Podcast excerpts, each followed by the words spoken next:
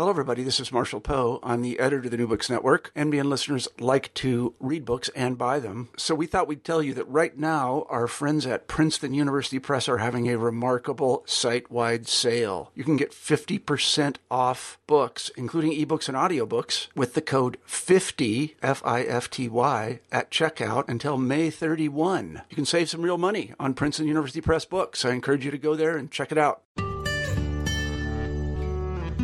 Hello, this is Debbie Sorensen, and this is New Books in Psychology. Today we're talking with Shelley Carson about her new book called Your Creative Brain. In this book, Shelley explores all different aspects of creativity, including different parts of the brain that are involved with creativity, different types of creativity, and ways that you can increase creativity in your own life. Hi, Shelley. Hi, Debbie. It's so great to talk to you. Great to talk to you too. Um, this is New Books in Psychology, and today we're talking with Dr. Shelley Carson about her book, Your Creative Brain Seven Steps to Maximize Imagination, Productivity, and Innovation in Your Life. And I've known Shelley for several years from when we were both in grad school together at Harvard. And I've read her book, and it's really fascinating and inspiring in terms of how to enhance creativity in your everyday life.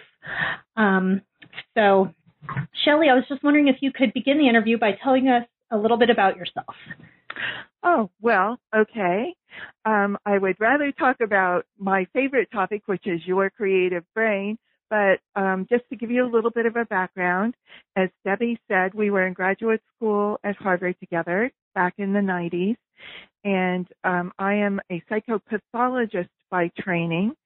I currently lecture, I'm a lecturer and do research in the Harvard Department of Psychology, and I also teach in the Harvard Extension School. One of my courses, Creativity, Mad Men, Geniuses, and Harvard Students, actually won an award for um, for one of the best courses on campus a few years ago. So I was very happy about that. Um, in addition, I'm working as a consultant for the Department of Defense on a project called AfterDeployment.org. This is a completely online mental health help website for uh, our troops who are returning from Iraq and Afghanistan and their families. It's completely anonymous and it's open to anyone to use. So I hope that your listeners will um, uh, go take check out afterdeployment.org. And in addition, I'm writing. I'm, I'm on my second book right now, which is a book on depression. And I also keep up a fairly active speaking schedule. And I love to play golf. Great. In fact, we're talking to you from Florida. Have you had the chance to play some golf down there? Actually, yes. Um, we're uh, we're down here for a couple of months vacation. I took spring semester off from school, so we're doing some traveling, and that includes spending two months in beautiful Naples, Florida, which is where I'm talking from right now. Fabulous. Well, thanks, Shelley. Um, to get started, why don't you tell us what really got you interested uh, in creativity research? What sparked your interest in this topic? Well, I've always been interested in the lives of creative people. And one of the things that has always struck me is the number of highly creative visionaries who were struggling with inner demons. So as a psychopathologist, I began wondering uh, what really is the connection between creativity and psychopathology. That got me interested field of creativity itself. And um, then things have just gone on from there. One of the other things that was a big influence in my life, I don't know, did you take um, Bill Milberg's neuroanatomy class, Debbie, when we were back I, at Harvard? I did not. It never worked out with my schedule, but I heard great things about it. Well, that was another really big influence on, on me as far as looking at creativity in the brain. And I'll never forget standing there holding an actual, I mean, it sounds a little gross, but holding an actual human brain in my hand and realizing that all of the, the things when we look around us, all of the things that humankind has wrought came from this one little three pound piece of uh, organ from our bodies. All the things that um, that we've been able to build, that we've been able to achieve, were once only an idea inside the human brain. And that was so amazing to me that I began to really want to understand how the brain was able to manufacture all of these wonderful ideas. That is amazing if you think about this little piece of tissue and how, you know, all the great works of art and everything that's come out of that. That's pretty amazing. Well, actually, there's a really fascinating chapter in the book, and, and kind of throughout the book, you talk about how our brains are really designed for creative thinking. Um, and it's not there's not just one creative center, but rather several different parts of the brain that are involved. Could you talk a little bit about how the brain kind of leads us to creativity? Sure, and let me just talk a little bit about why I think it developed that way. If you think about it, um, creativity is our survival mechanism as a species. Our ancestors weren't strong enough to fight off predators or fast enough to run away from them. Really, the only way we've been able to survive as a species is through our own ingenuity. And that is how our, our brains have developed, is to give us this ability to be flexible and to solve problems in ways that um, other species can't do. And this is how we've how we've been able to survive. So when you when you think about the brain, for instance, think about our ability to be able to plan for the future. One of the great things that our brain can do is imagine scenarios without our actually having to go through those scenarios. So for instance, if I stand at the edge of the cliff and think about jumping over, rather than having to suffer the consequences of that, I can imagine what might happen to me. And that will keep me from having to make that survival mistake just to see what would happen.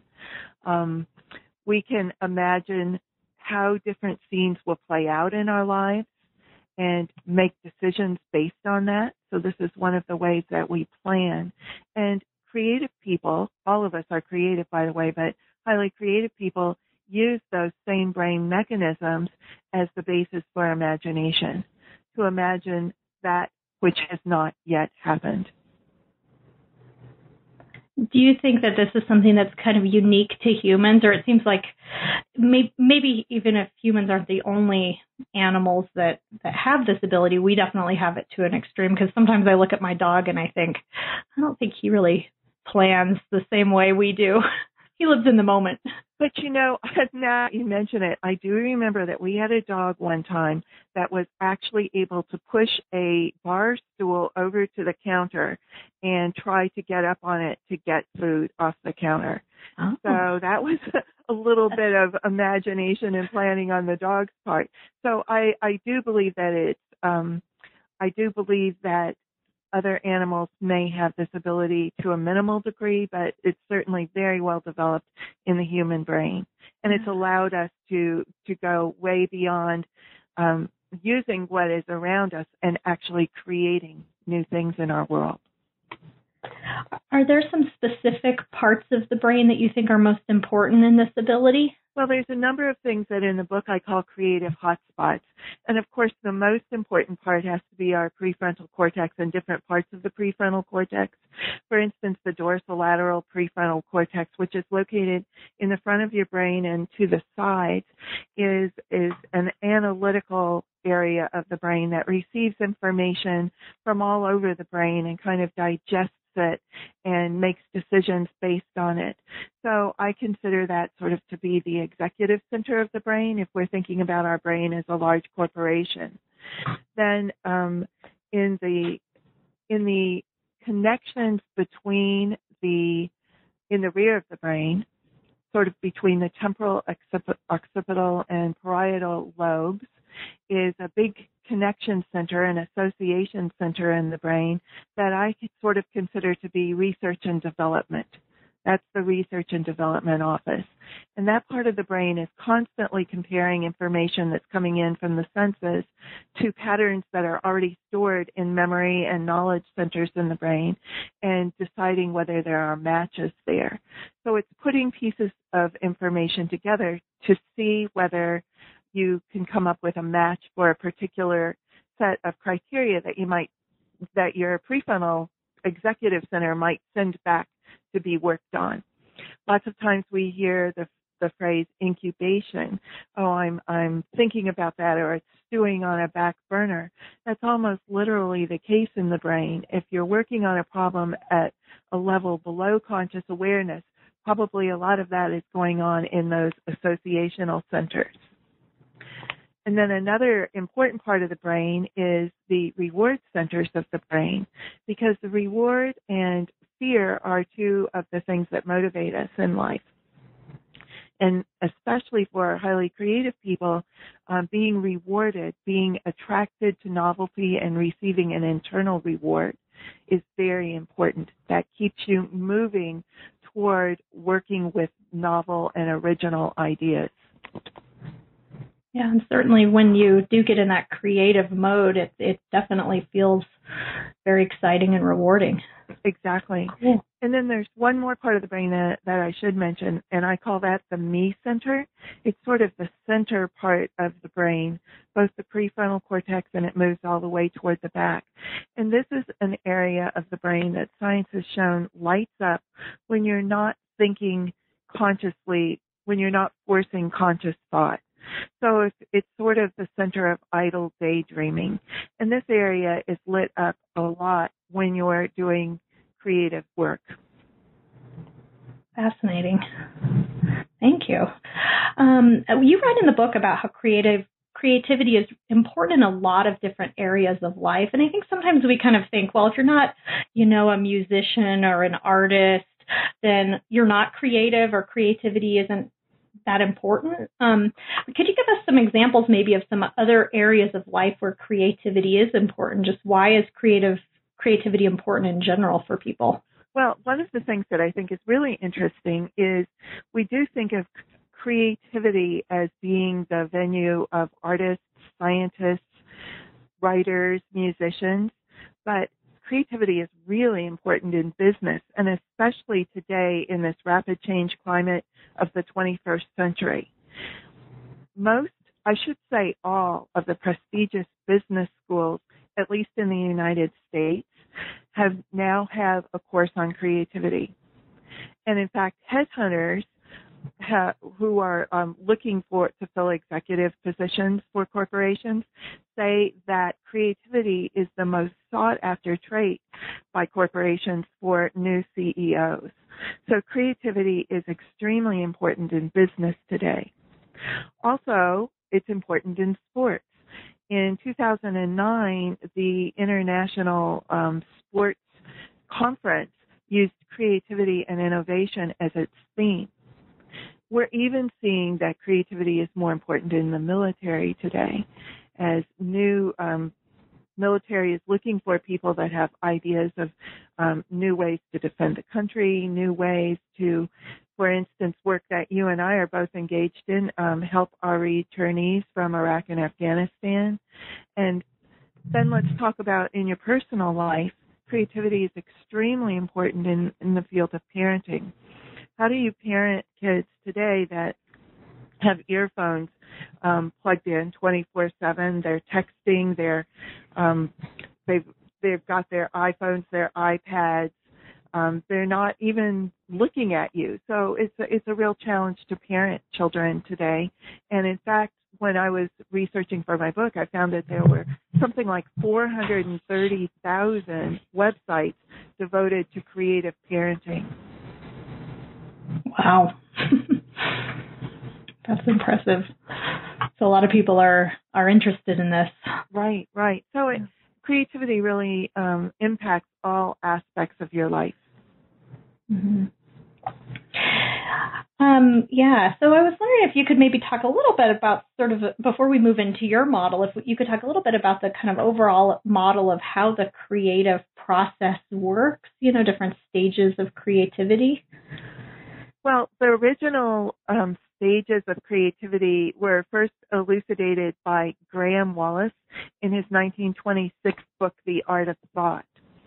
And he had used um, letters and uh, writings of many, many creative luminaries from the past and kind of sorted through those to try to find out how they described their creative process.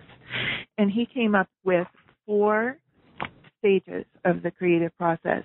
The first one is preparation. And before I describe these, I would also like to say, by the way, that highly creative people today that I've interviewed, and I've inter- interviewed hundreds of people who are successful in the creative field, um, they still say that this is their process. These stages seem to be universal in the creative process throughout the centuries. So the first stage is called preparation. And in the preparation stage, basically you're gathering knowledge. Um, you're getting a broad base of general knowledge as well as specific knowledge for the domain or area of creative work in which you're planning to do your your work.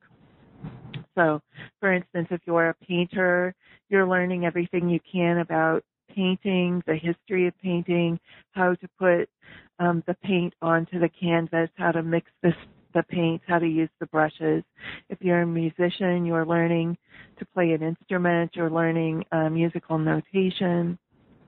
So, re- regardless of what area of creativity you're working in, you are preparing yourself both in general, with a general base of knowledge, and in a specific area that you will be working in. Um, then you have to do what's called creative problem finding, and this involves finding an area in your field that it maybe is dissatisfying in some way. Maybe something that could be done better or something that could be done differently or a whole new way of doing something. And that's your creative problem. Or perhaps you have a specific piece of creative work that you're you're trying to do. So, for instance, um, with Tchaikovsky, maybe Czar has commissioned you to write a um, to write a symphony about a war victory, and so you start thinking about this and and considering it. All of this is part of the preparation process. The next stage of the process that Wallas identified is the incubation process. So you've worked and you've thought about what it is you want to do and you can't quite come up with um, the right approach. So you put it again on the back burner of your brain and you move on to something else. You distract yourself or you move on to a different project. And then the third aspect or the third stage of creativity is called illumination or insight. And this is when the idea pops into conscious awareness, like, aha, eureka, I have the idea. And once you have that idea, then you have to elaborate. Or first of all, you have to evaluate it, determine whether it actually is a good idea. And finally, if you decide it is a good idea, then you elaborate on it. You flesh it out.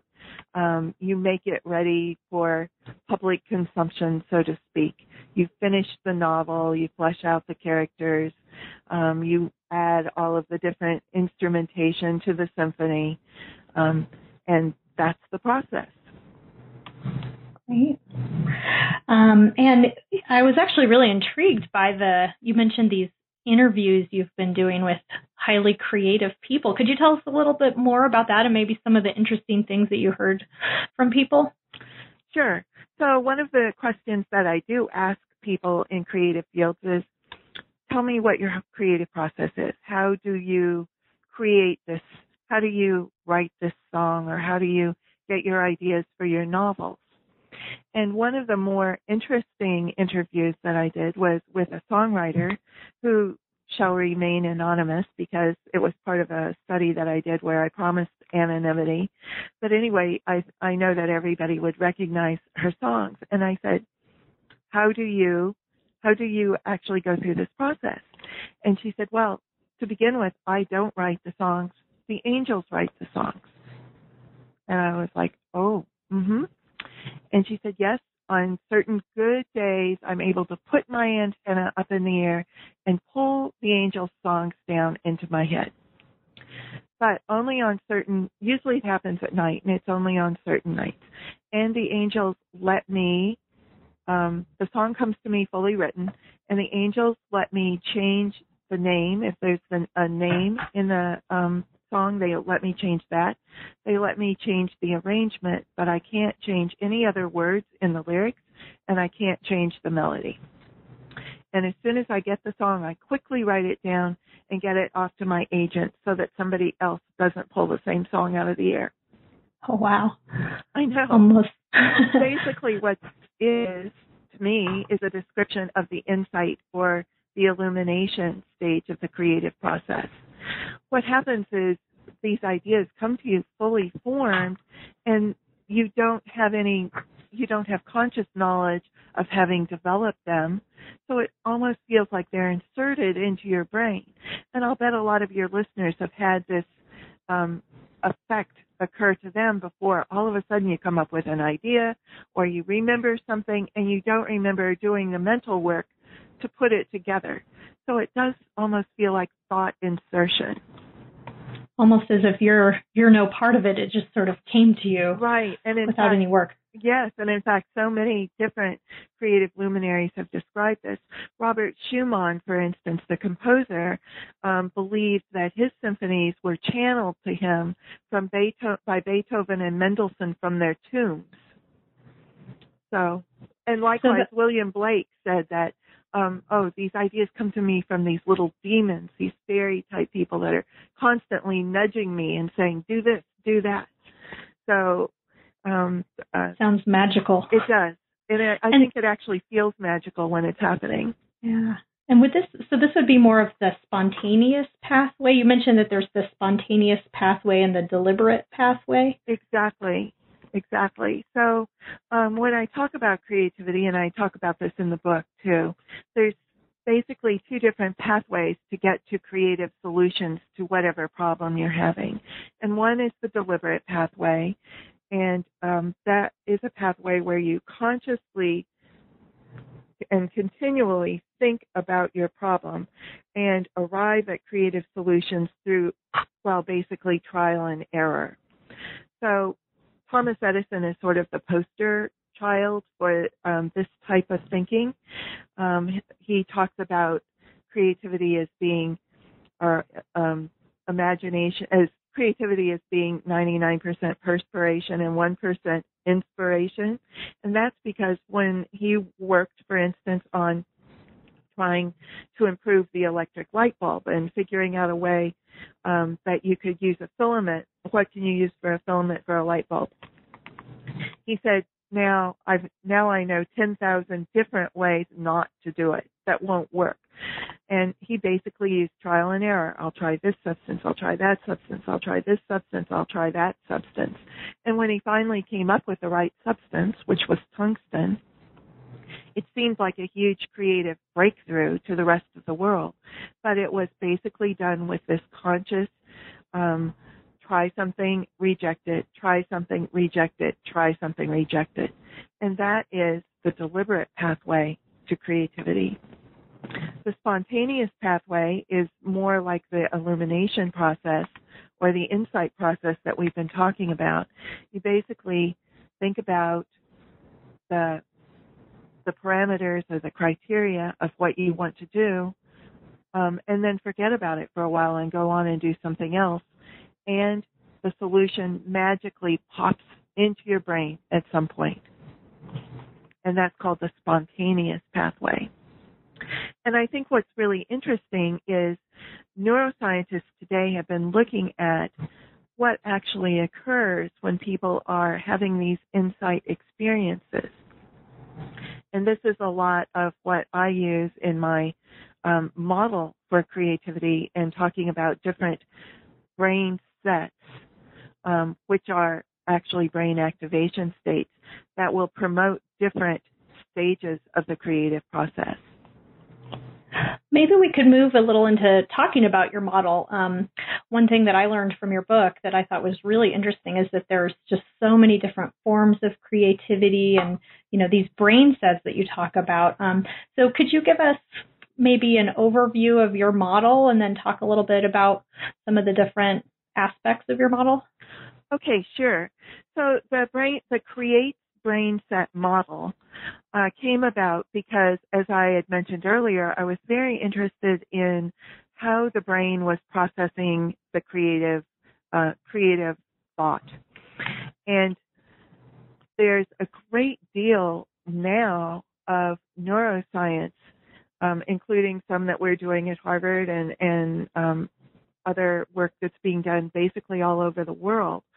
Uh, I would say in about the year 2000, neuroscientists became interested in the creative process and have been examining creativity both using uh, neuroimaging such as MRI and also EEGs, which are the um, of course, the little electrodes that you put on people's heads and, and read um, their brainwave patterns.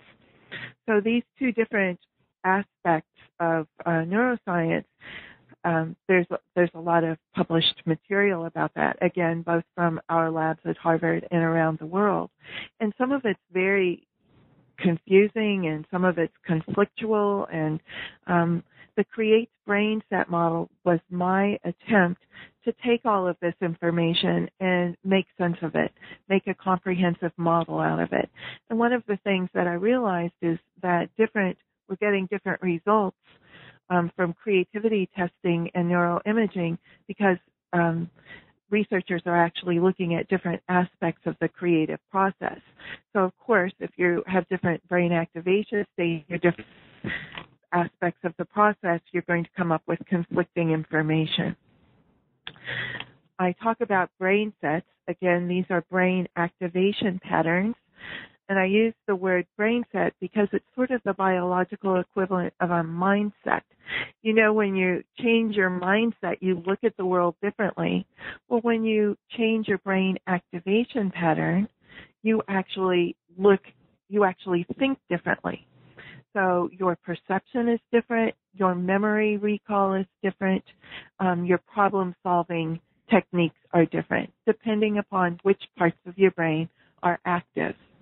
And if you want a good example of that, then one brain set or brain activation pattern that I might point out is the pattern of being afraid or fear.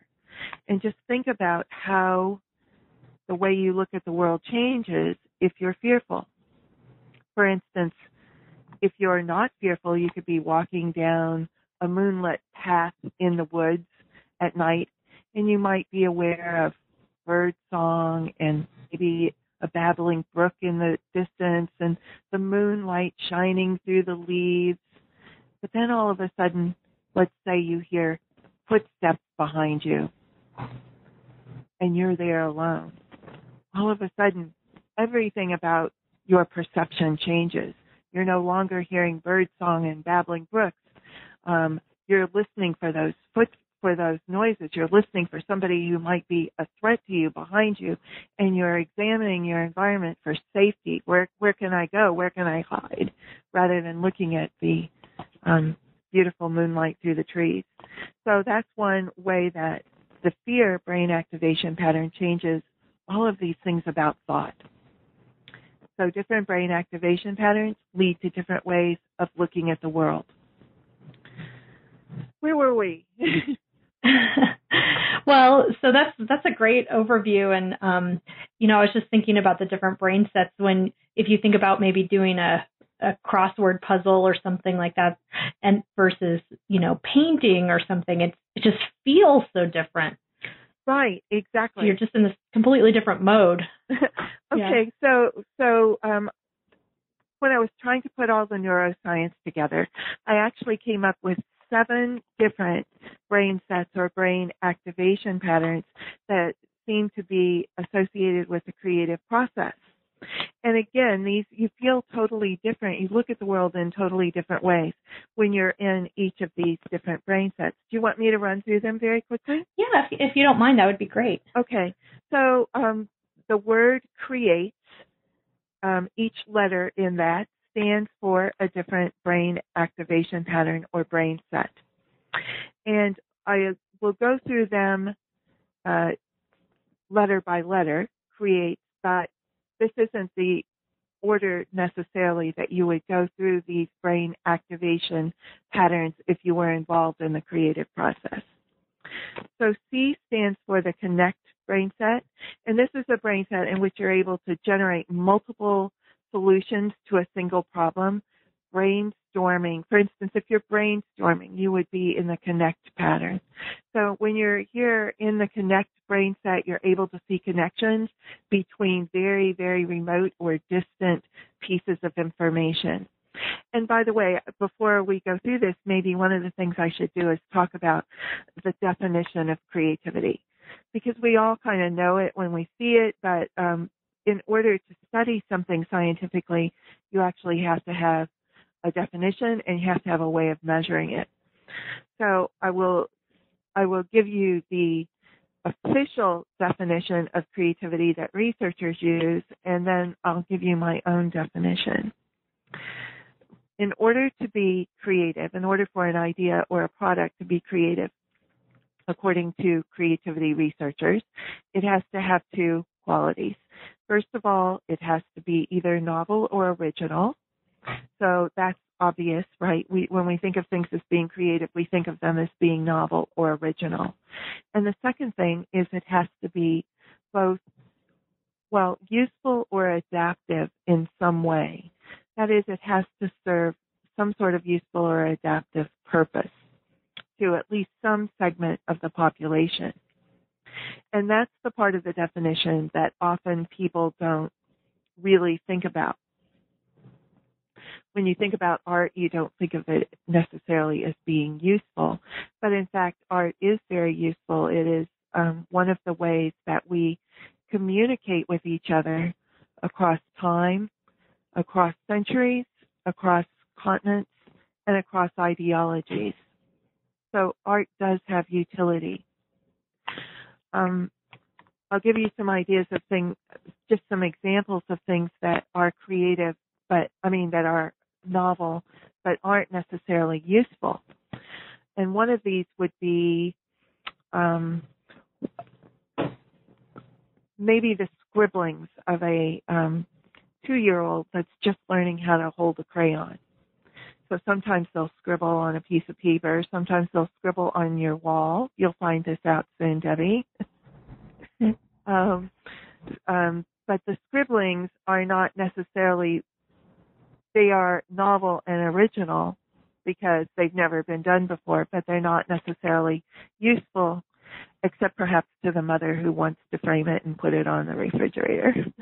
Mm-hmm. Um, another example might be the pattern of um, the pattern of skid marks that are made by um, kids that are leaving rubber on the road. That pattern is novel and original, but it's not necessarily uh, useful or adaptive in any way. Okay, so back to um, the definition of creativity. Here's my own personal definition. Creativity for um, is taking bits of information that are stored in your own unique repository of memories, knowledge, and skills, and combining and recombining those bits of information in novel and original ways to come up with a useful or adaptive product or idea. So again, I like that. Again, it begins in the head with bits of information that we can combine and recombine in novel ways that serve a purpose. Okay, so going back to the the brain set model, um, in the connect brain set that I mentioned before, when you're in this brain activation pattern, you see connections between these things, and you are able to come up with multiple solutions. Um, sometimes this is called divergent thinking to problems or brainstorm. That's the that's the brain set you're in when you're doing your most effective brainstorming. The R in create stands for reason. And when you're in this brain activation pattern, you're solving problems logically and sequentially. Um, this is the one of the um, brain sets that's used for the deliberate pathway.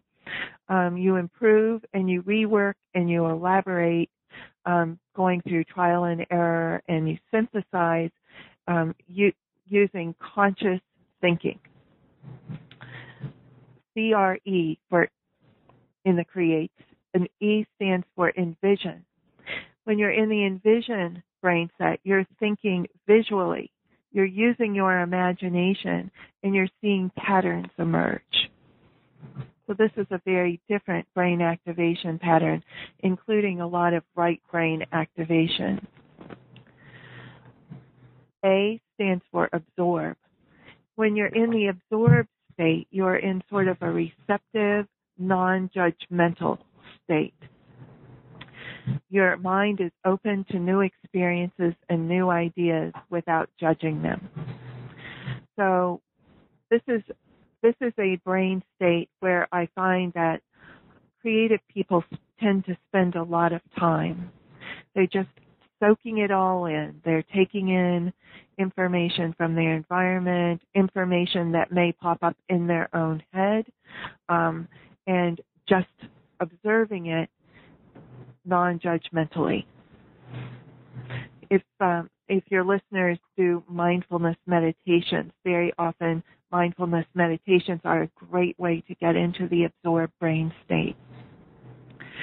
The transformed brain state is a state in which um, you are feeling negative, perhaps mildly depressed, mildly anxious, and you use that negative energy and transform it into creative work.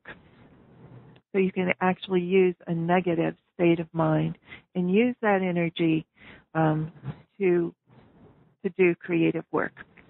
And we hear um, or we see in the writings of many creative people that they were able to use depressive states or anxious states um, and use that actual state of mind to come up with um, new expressive ideas. The evaluate brain set is a state in which you are very judgmental. You are able to judge the value of your ideas and concepts and products and your own and others' behavior.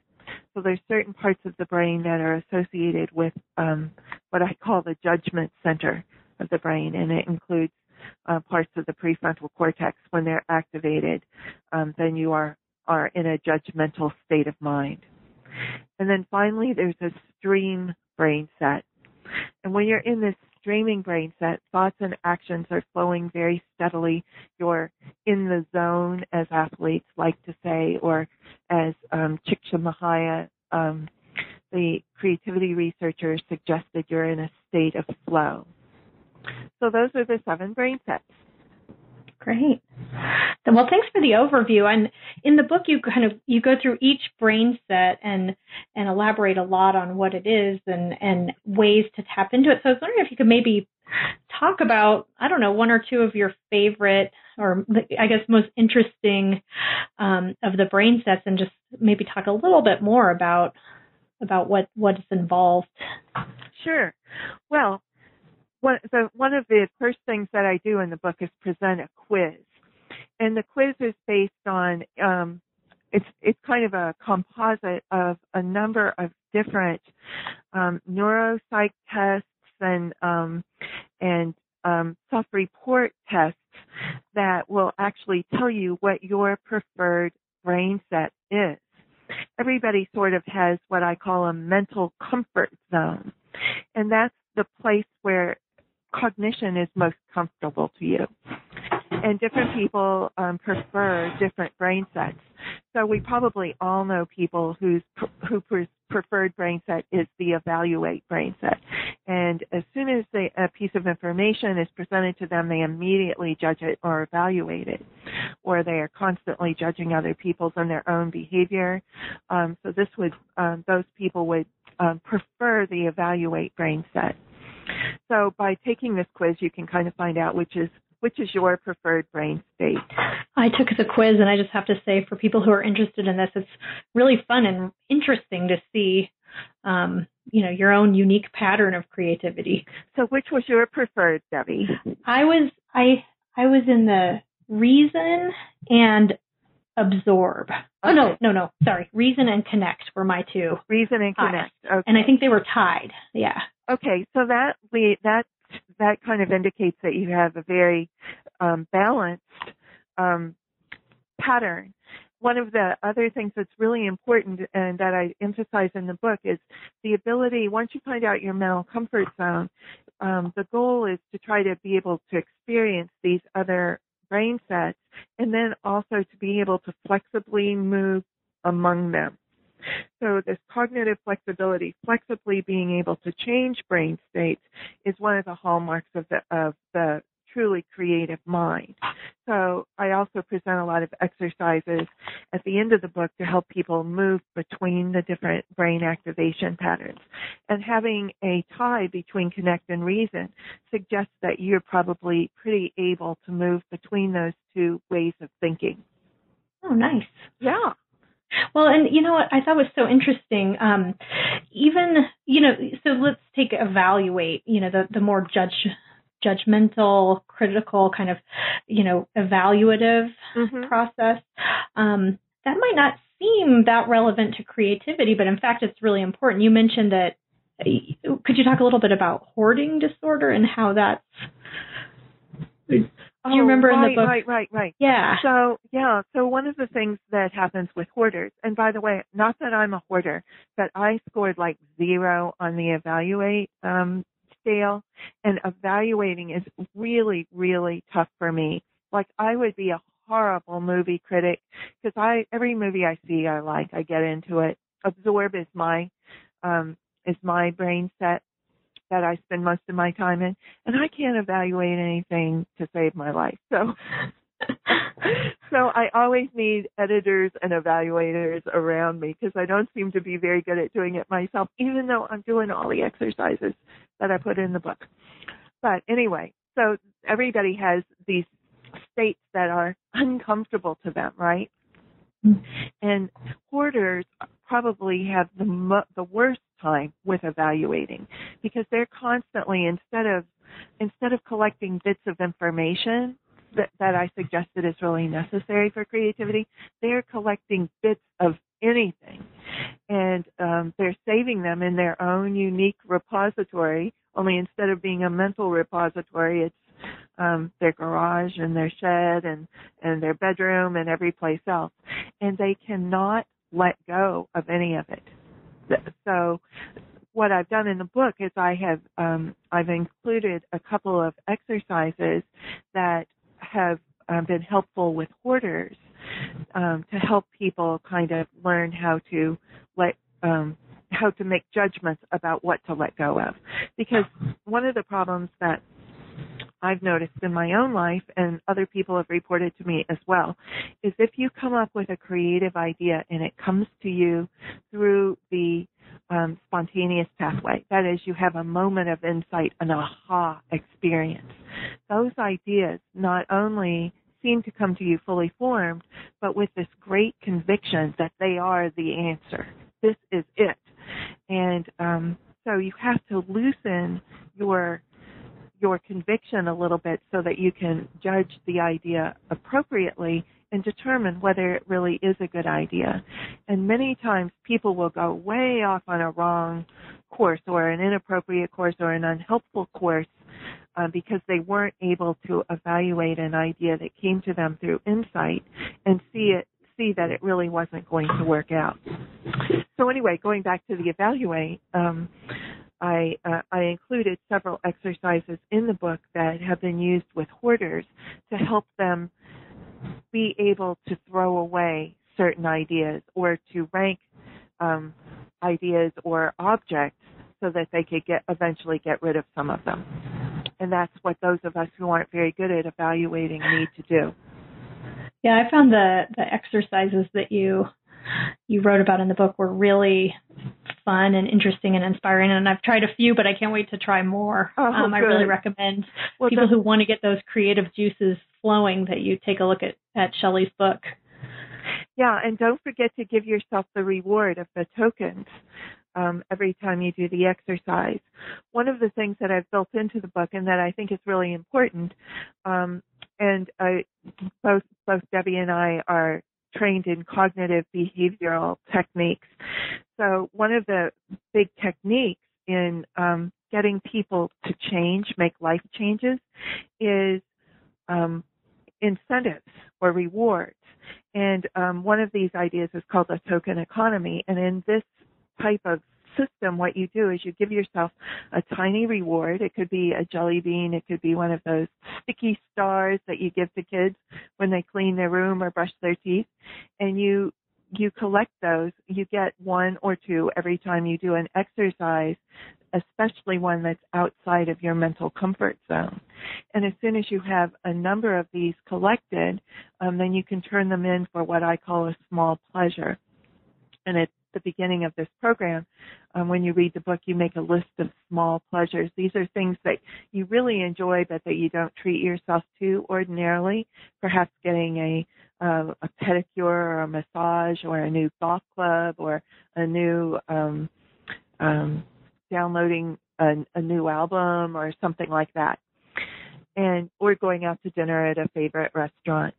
And then as soon as you collect enough of enough tokens, these small tokens, then you get to turn it in for a, a small reward, one of your small pleasures.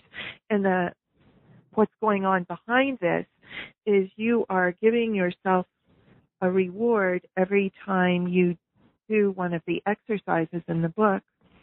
And this increases when you're rewarded for doing something, it increases the probability that you will do that particular behavior in the future. So what we want to do is increase the probability that we will get into these different brain sets. And the more we do it, the more easily we'll be able to get into them. That's a great idea. I think that would be especially helpful if you're getting kind of stuck creative wise and mm-hmm. need some incentive to to keep creating. Exactly. Could you talk a little bit about the one of the topics that got you interested initially in creativity, and, and you talk about this in the section on the, the transform brain set where you're using that negative emotional state to be creative. Could you talk a little bit about the connection between, uh, I guess, mental illness and creativity? That really was one of the things that got me involved in the field of creativity. And um, I'm I'm very interested. There's a, there's a huge debate right now in uh, in the psychology world about whether creativity is associated with mental illness or not. And there's there's some evidence um, that highly creative people are, are at greater risk for certain types of mental disorders, in particular mood disorders such as depression and bipolar disorder, um, schizophrenic schizophrenia spectrum disorders such as um, what's called schizotypal personality, and also alcohol and drug abuse. So there's, as I say, there there um, are a number of anecdotal reports from highly creative people, and there's also um, empirical evidence to this.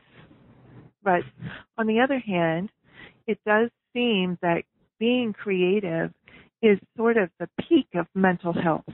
For instance, if you um, are familiar with the humanist tradition, people like Abraham Maslow, Carl Rogers considered creativity to be the epitome or the height of self actualization. So now we're torn between these two different sides. Creativity is an example of extreme positive mental health, or creativity is associated with mental illness. Which is it? And that's actually the area where I've done the most research in my career. And um, in in March of last year, I had an article um, in the Canadian Journal of Psychiatry where I presented what's called the shared vulnerability model. And my suggestion um, for which I, I think there's a great deal of evidence is this that highly creative people who are naturally highly creative, and I want to say we're all creative, right? Everybody has the ability to be very, very creative.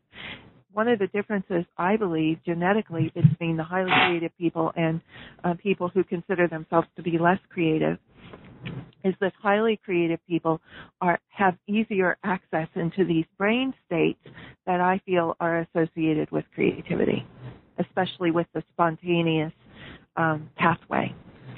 So anyway, um, my suggestion is that there are shared genetic propensities between certain mental types of mental illness and creative genius. And a person is a creative genius or um, a psychotic based on the presence or absence of additional um, factors, which we might call protective factors, uh, that go along with this. So some of the things that are, um, I think, shared genetic propensities between, for instance, people who have a tendency to drink or um, use drugs, abuse them, and creative people is the um, attraction to novelty. Highly creative people are extremely attracted to novelty. They are novelty seeking. Whereas, and we um, scientists have found that the brain mechanisms that are associated in novelty seeking are also associated with addiction. So that's one of the shared vulnerabilities. And that certainly doesn't mean that every person who is highly creative is going to become an alcoholic or a drug addict. And it certainly doesn't mean that if you try to enhance your creativity, that you are going to be at greater risk for alcohol or, um, or, or drug abuse. It, because again, it depends on the presence or absence of other, other, um, genetic factors. So, so like a lot of things in psychology, it sounds like it's pretty complicated. Yes, I'm sorry. That probably was a pretty awful description of it. Oh no, that was great. I think it's it's you know sometimes we we hear about these you know Sylvia Plath types who are creative and and you know suicidally depressed, but we don't sometimes think about that other side the the you know well-being that goes along with creativity as well and how you know any given individual it's a really complicated how Right, and in, in fact, I think, and Sylvia Plath is a great illustration of it because she wrote to a friend of hers, and I, I this isn't an exact quote, but she said that she would be dead if it weren't for her writing. Of course, she eventually did kill herself, but what we're seeing is that her her ability to write um, her poetry actually probably kept her alive. It was a protective factor for her.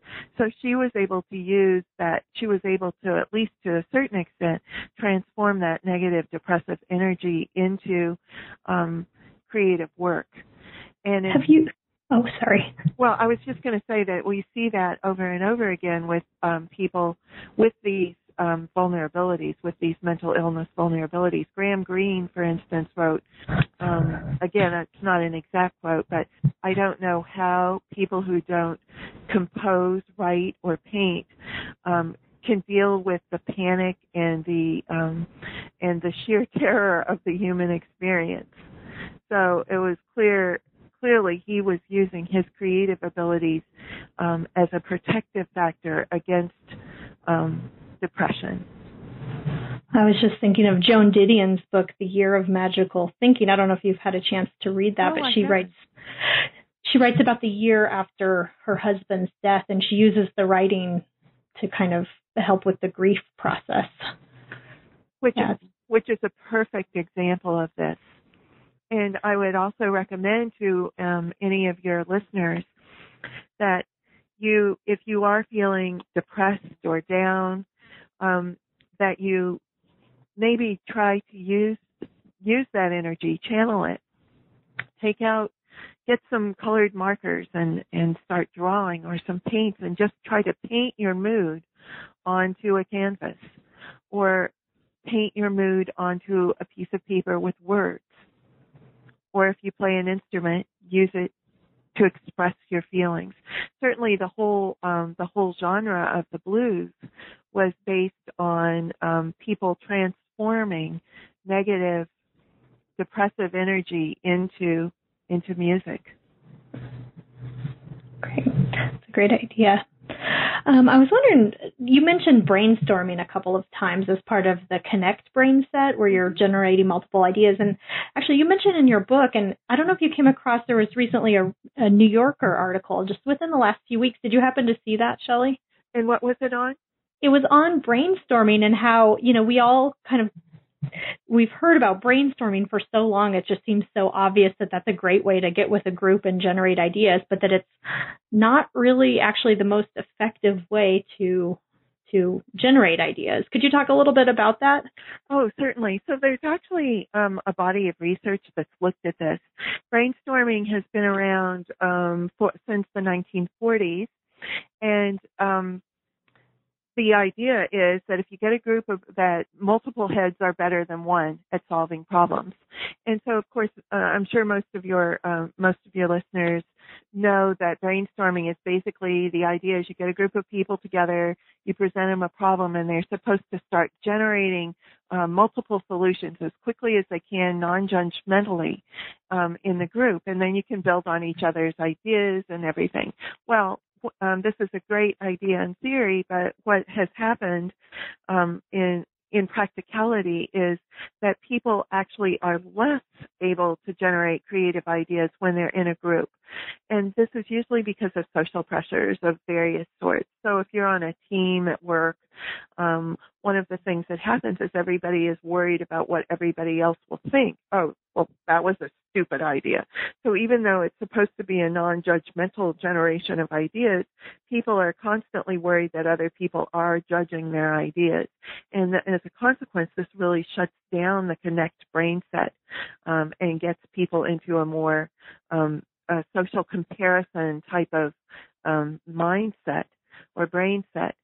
So what um, more recent research has shown is the best way to brainstorm is to give people ideas, get, throw out an idea, and then have people brainstorm individually, not in a group, but individually. And then once they have completed the individual brainstorming, they present their solutions anonymously to the group. So that would mean maybe you write all your solutions down on a three by five card. They're all given um, in in no particular order to a, a facilitator, and then that facilitator will read out each idea, and people can build on that um, non-judgmentally again, and then eventually you can start eliminating ideas and judging them. But people in groups tend not to um, be able to generate as many solutions and as many high quality solutions as they can alone. So I, I'm now I remember that I didn't read the New Yorker article, but I think I was actually one of the um, one of the reviewers on the article that the New York article was written about. Oh yeah. Oh, it's pretty. It's interesting because it just goes against our common, you know, common sense or common assumption that we all make. Because brainstorming is just that's just what people right, have been exactly. doing for so long. Exactly. So but, as, but just oh, to, to repeat one more time, um, you need solitude really to generate your best ideas. And one of the things I worry about with people today is solitude is sort of a thing of the past. Everybody's so busy all the time, and you're constantly um, tweeting and looking at your emails and and um, um, calling or voicemails that people don't have time just to reflect. Uh, and that's what you need to get into this absorb brain set or and into the connect brain set where you can start generating ideas. So, uh, well, speaking of which, as we're kind of wrapping up here, could you maybe just give one or two quick tips, something people could do who are listening to get started with maybe fostering creativity in their lives? Certainly. Um, I'll be glad to talk about to talk about some tips. Well, the first thing that I think is really important is continue to gather knowledge. Never quit learning. Read widely on a variety of topics and try to expand your areas of interest. So again, remember that creativity is combining and recombining bits of information that are stored in your unique repository of your brain. So the more bits of information you have, the better combinations you're going to be able to come up with and the more original combinations. So never quit learning. Um, and I tell my students to become an information sponge. Just keep, doesn't matter if it, you know, the more widely interested you are in things, the more stuff you're going to have to, to put together. The second thing is try to turn down the censor in your brain. Try to turn off that evaluate brain set um, for long periods of time. Um, rather than trying to judge the value of your ideas, this will allow them simply to come forward into conscious awareness and play out in your mind. If you hear your things, yourself saying things like, that's stupid or that would never work, then you just need to give that judgment center in your brain a coffee break. This will allow more ideas, yeah, and even some not so good ideas to feed forward into conscious awareness. So turn down the censor. Um, another thing I suggest to people is carry a notepad or a digital recorder. Because when ideas pop into your mind, you think, oh, that's such a great idea, I'll never forget it. The next minute it'll be gone. One of the things that happens when you're in um, the absorb brain state, which is the state that neuroscience is now showing you really need to be in to have, have that um, insight experience.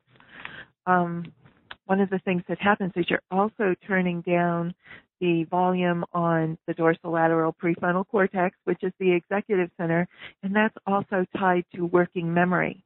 So consequently, what happens is these ideas will come to you um, in a fleeting second, and they will leave in a fleeting second if you don't get them recorded. Spend time with creative people. The more creative people you're with, creativity does breed creativity in spite of the fact that um, brainstorming doesn't always work. And by the way, can I go back to that brainstorming? And I was just thinking about Monty Python. You know the British group. Mm-hmm. I, can't, I can't imagine that they didn't sit around and do some brainstorming together. but they were probably disinhibited by certain herbs. I gotcha. Okay. Um, so spending time with creative people is important. And another thing that I think is really, really helpful for creativity, spend some some time unplugged from your electronics and take a walk in nature. When you're in beautiful surroundings, it naturally defocuses your attention because you are looking around, because you're trying to take in everything that's around you. And the defocused attentional state is a state in which you are most likely to have creative ideas. So those great. Are, those are a few, just a few ideas. That's great. That's I'm ready to go get started with some creativity now. Um, well, thank you so much, Shelley. We've taken up a lot of your time today. Um, what are you working on now? So um, I've got another book in the works right now. I have a co-author, and we're doing a book on depression, and um, also doing um, some speaking around the world. I'll be going to Spain next month and to India the month following, and um, teaching and working on a new project of creativity, which I call Clout, C L O W T, which is the cultural legacy of wisdom transmission. Basically, what I'm hoping is that people will think about what their one message would be to the world. If they could just give one message to the world, what would it be? And once you've thought of what your message would be, is there some way you can embed it in a creative medium like painting or a novel or poetry or music in order to share it with the world? Well, that sounds fascinating. I can't wait to see it. Thank you. Thank you so much for being on the New Books in Psychology Network today. I really enjoyed talking with you. It was a pleasure to talk to you, Debbie, and to catch up with you. You too. Thanks, Shelley. Bye bye. Bye. We've been talking with Shelley Carson about her new book, Your Creative Brain Seven Steps to Maximize Imagination, Productivity, and Innovation in Your Life. I'm Debbie Sorensen, co host of New Books in Psychology. Thank you for listening.